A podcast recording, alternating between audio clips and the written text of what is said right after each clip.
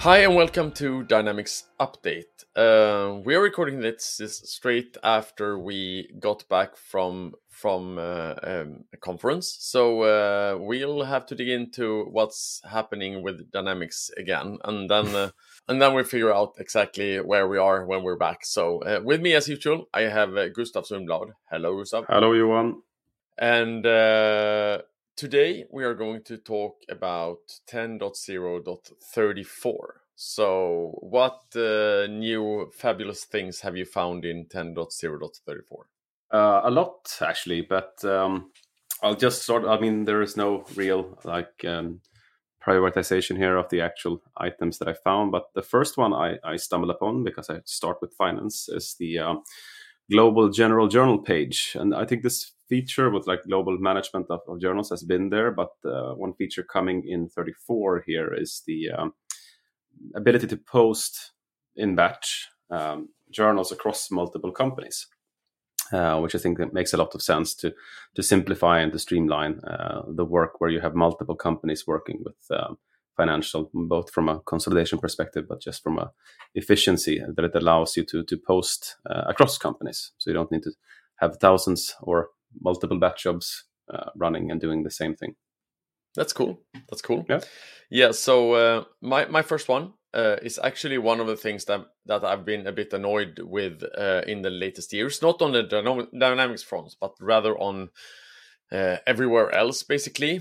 So it has to do with uh, Apple Pay and Google Pay. I think that's a fabulous feature because I usually forget my wallet in the car or everything, something like that, and um, it's much easier easier to be able to just uh, keep my phone on me and be able to do everything. So in commerce, we are actually getting support, full support for Google Pay and uh, Apple Pay using uh, the Adyen payment provider. So that's one of the cool things that's coming. Yeah, it's. I mean, it makes a lot of sense. It's. I think every every release notes I read, it's something being added to that payment functionality, um, which makes sense because it's the only one covered in standard, right? You're, you don't really have an option if you want to go standard than to use the Adyen connector. So uh, makes both both business and like common sense to um, to add the, what is expected by many different markets. I think our market, Sweden, is very used to. We have another, uh, you know, Swish. Um, I think Norway has Vipps. Some of those are. I'm not sure if they are even in the backlog, so they they are typical things that you need to add yourself. Um, but I mean the what the ones that people expect to be there it makes sense to to see it actually being enabled in standard as well um, and it really drives the point home to why why build and maintain custom code if you can rely on the standard one? Exactly. Uh, so, what is your next one? Um, looking at the list here, it's actually a bit spread out in my OneNote here, so I'm trying to figure out which one to take next. it's a copy paste issue.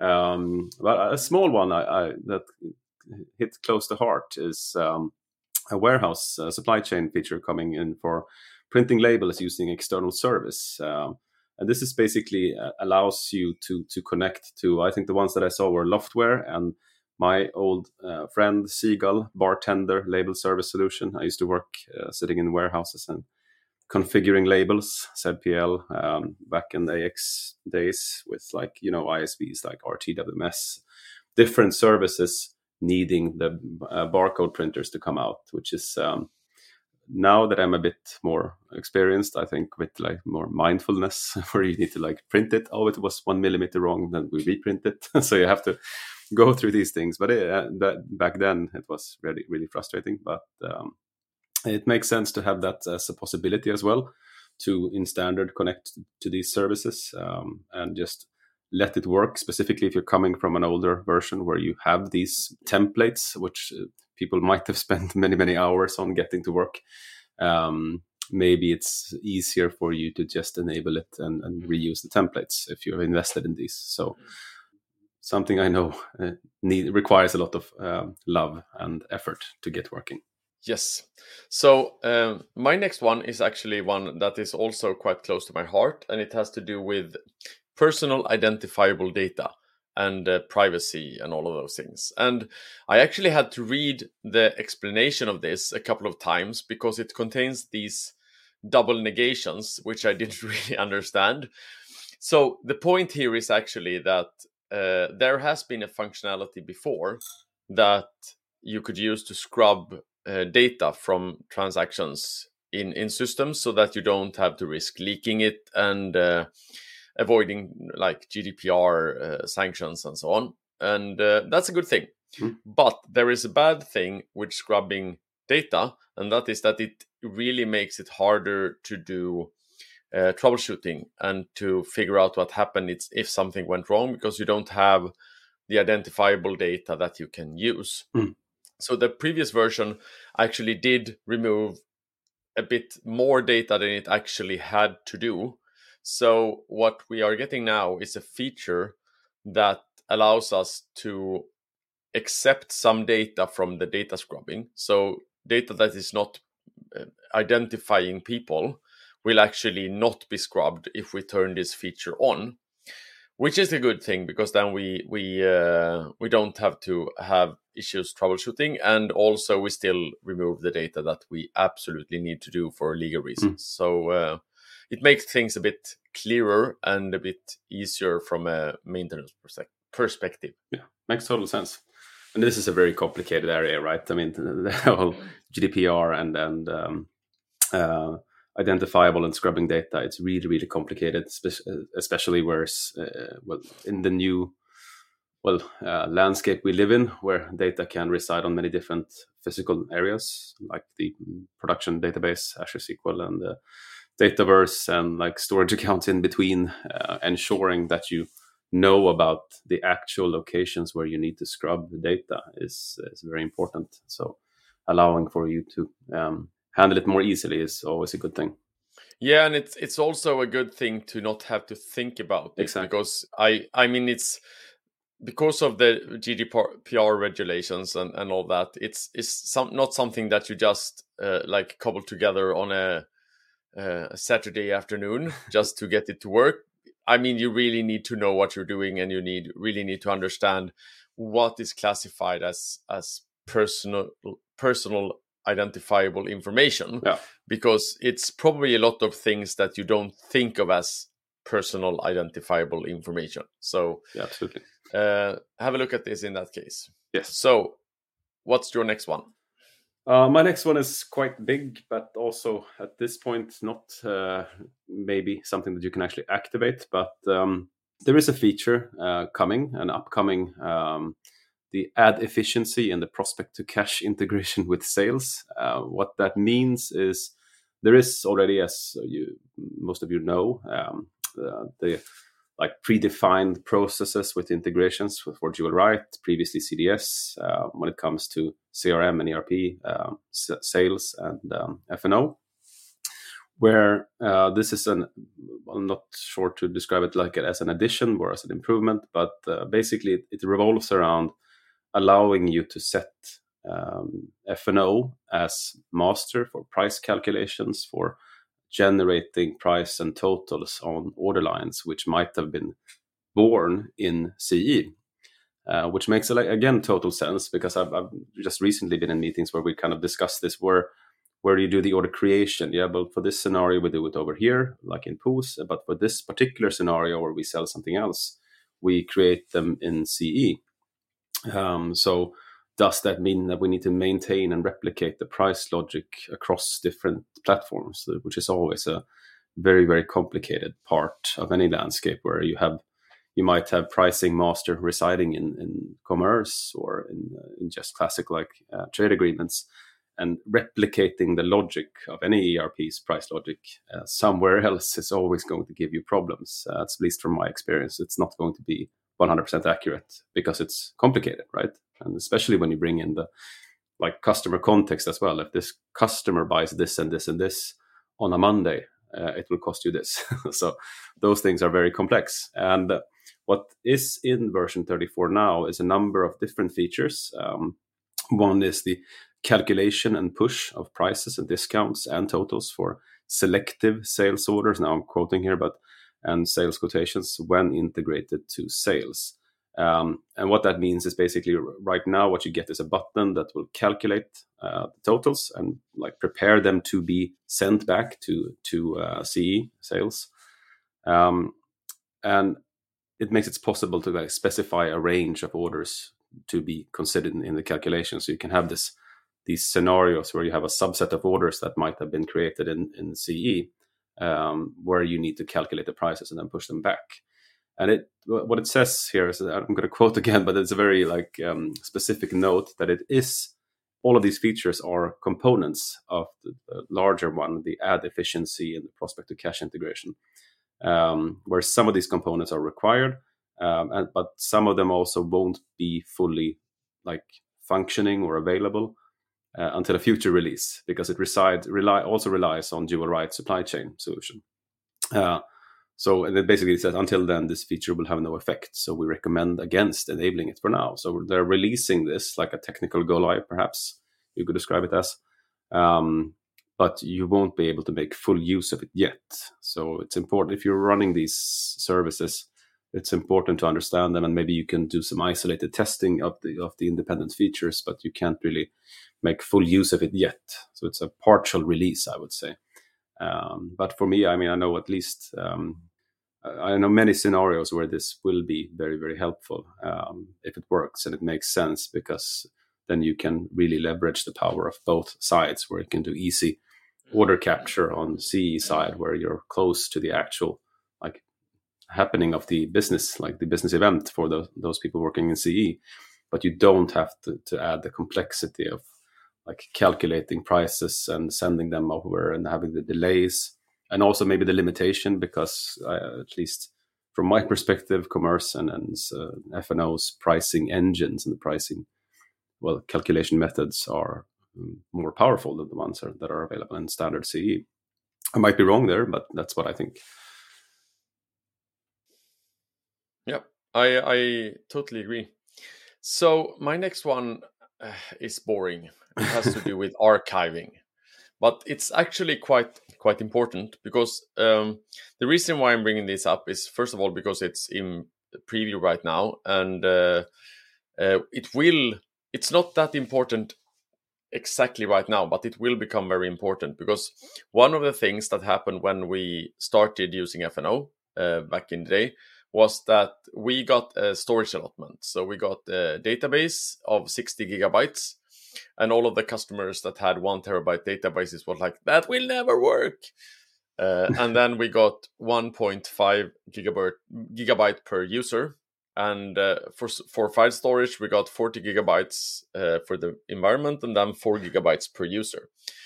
So what happened was that microsoft actually never enforced the storage limit they just let you use whatever you needed because they didn't want to to um, destroy the yeah. system.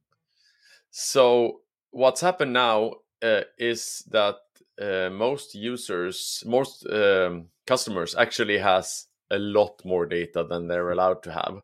I mean, I've seen customers having around 400% of their their allotted uh, storage limit which is sort of a problem because once uh, it, it will eventually happen that Microsoft will enforce these storage limits and then you're sort of have a problem. But the other problem is that there hasn't really been a way to do this. There hasn't really been a way to archive things. You can do like uh, there are a lot of logging uh, archiving. Mm. You can archive like batch jobs and and batch logs and and uh, execution logs and those things. But but has nothing that really creates a lot of volume. So you can do it, but it doesn't really make that much of a difference. So what's coming now is a new microservice called, called Archive, and what that will do, it will help you archive. Uh, for now, general ledger and sales orders. Yeah. So those are the main parts, and and I mean those are like sales orders that has already been delivered might need to be there for historical reasons, but but you don't really use them anymore. They're just uh, after the fact that they're delivered, and sort of you can't get the return on it. It's actually static data. It just needs to be there for in some cases for legal reasons, yeah. in some cases for for historical reasons. So what will happen with this um, archiving feature is that it will actually push the data out to the data lake yeah. and remove it from the FNO database. So it will be there for reporting reasons. It will be there for historical learning data for AI and so on. Yeah. But it won't be there inside of the system. With that being said, what you can do is that you could actually like build a, a, power app or something that can give you a list of all of the historical sales orders for a specific customer for instance from that data because all of the data is still there. It's just not just in the system. Oh exactly. And i, I think that makes total sense as well but uh, it really drives home the need to uh, when you say the data lake does that mean like the one that we ha- already have uh, one feature for and which is now like coming to be replaced by Fabric, I would uh, suspect, and the One Lake, because then basically you you need to um, just understand that somewhere you need to have a Power BI dashboard, most likely, uh, that can yes. calculate all of these um, historical reasons. So don't do BI from within FNO forms. You have to do it like no. you can still do embedded, but you need to uh, make sure that your data does not reside within your production DB. And then we all, apart from like the sales archiving, I think we discussed this previously as well. One of the major drivers of data is, is um, on the retail side, at least when you do commerce, it's like the payments payment lines with this like blob data that stores the credit card information. And I mean, looking at any commerce um, operator, that table will be at least in the top 10, most likely in the top three tables of data. And there is a batch job as well for that, which I know Microsoft as well now kindly reminds users or customers that, hello, you have a very, very big payment table. Uh, please run this batch job because it will delete the old blobs that you don't need no, no more. And uh, that's a very nice little setup. It's like, okay, just enable it. And that will both ensure, uh, from Microsoft's perspective, of course, that they don't need to store all that data, uh, but also from a performance standpoint, it makes a lot of sense because rarely do you need to use these blobs as well, and in any way in like reporting scenarios that you should not. Um, so just deleting them and freeing up space uh, makes a lot of sense. So a combination of efforts here with archiving and these types of very specific batch jobs that isolate issues and like, remove them, like entity deletion as well uh, I think that's a topic that you need to ensure that you you know that you have your data maintenance jobs properly set up long term. Yeah, and, and and as I as I hinted on when it came to the uh, identifiable data in in um, in the commerce solution, I mean this is sort of the same way. Um, I think this will this feature will require a lot of, of work for end users or for for customers to be able to say, okay, so we know we have talked to our lawyers. We know exactly what we need to keep yeah. and we're not keeping anything else. We are keeping only what we need to keep yeah. and the rest we store in the data lake for practical reasons but we don't need to have it in the system because of course it is like a, a large database is more susceptible to issues with indexes and so on as well. So you need to understand that that you're also gaining performance in the fact that you're cleaning out data. Exactly. All right. So what's your next one? Um, so my next one is quite large, uh, but it's uh, well, you can set call it anything you like. But we added this topic uh, sometimes before. The, I was going to say the depreciation, know, deprecation. Depreciation is a different thing. That's where something is written off. Um, the deprecation of features, uh, which I mean, it can be divided into platform um, functionality, uh, but this one is specifically for LCS. Um, and LCS, you might have a love-hate relationship to it, but um, it has had a lot of features um, over the years, both for 2012 projects um, as well as, of course, FNO apps. Uh, and there is a lot of deprecation going on there. So it's important to to understand and just look at the list. There's a matrix basically um, listing all the features. Um, if it has been used with 2012, if it's used with FNO, and if there is a replacement by another feature. And I'm not going to go through all of them, but just a couple of examples would be the announcements, um, which are replaced by banners uh, that you can use. Uh, then you have the configuration manager, which is not going to be replaced. It's not available for FNO. Um, number of different uh, topics here to understand if you're using. Uh, we've discussed the impact analysis before as well. Uh, the system di- diagnostics. I think that was the one we discussed earlier before. That system diagnostics is used for both, but it's not being replaced by another feature.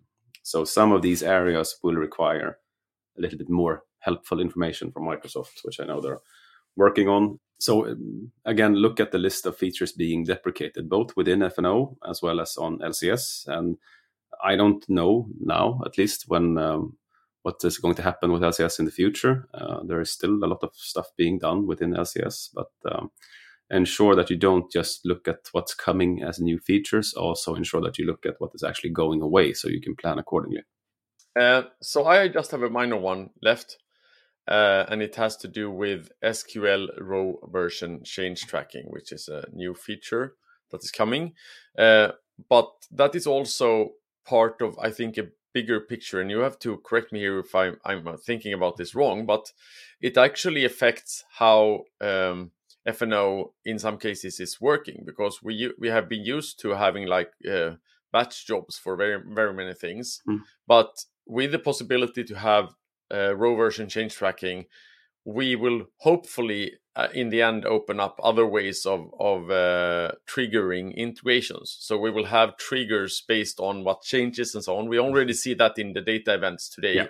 Uh, both uh, for the entities, but this is also for for the tables. Yeah. So eventually we will get uh, notifications rather than things being placed in a queue and eventually run with a back job. So I, I think this is a, a good efficiency thing as, as well.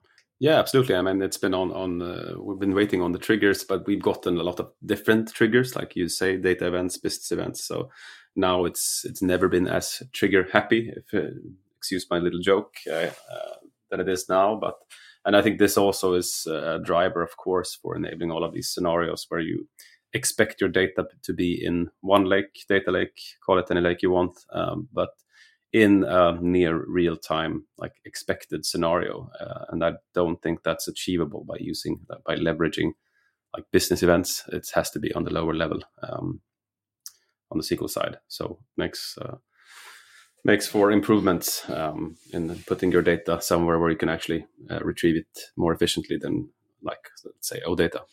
Yes, good. And uh, do you have anything else today? Not today, no. Uh, again, just to read through your documentation uh, and understand what is being removed. Um, cannot stress it anymore, uh, but I'm not sure. But are, is there a pa- pause now uh, over summer, or do you know? Is it? Um... So 34 is going uh, GA in June. Yep. But there is actually 35 coming as GA in July and then there is a pause. So there is one more version before we have a summer break, and then uh, then we we can be off for a little while. Yeah. So the next one is is basically October September. Also a good segue to again uh, because based on our both both of ours not really sure knowing when it's coming. Um, a little plug for the release planner, which we discussed before. Yes, the portal, which really summarizes this for all uh, 365 apps and, and comes with great coming features uh, as well. So if you haven't looked at the release planner um, yet, go there and uh, use it to your advantage. Yes, uh, I just want to come with a short reflection before we end mm-hmm. for today, and that is the fact that uh, when I was preparing for this today's um, uh, episode, I actually realized that the the lists of new features in the release notes is actually getting shorter and shorter and shorter. Mm-hmm.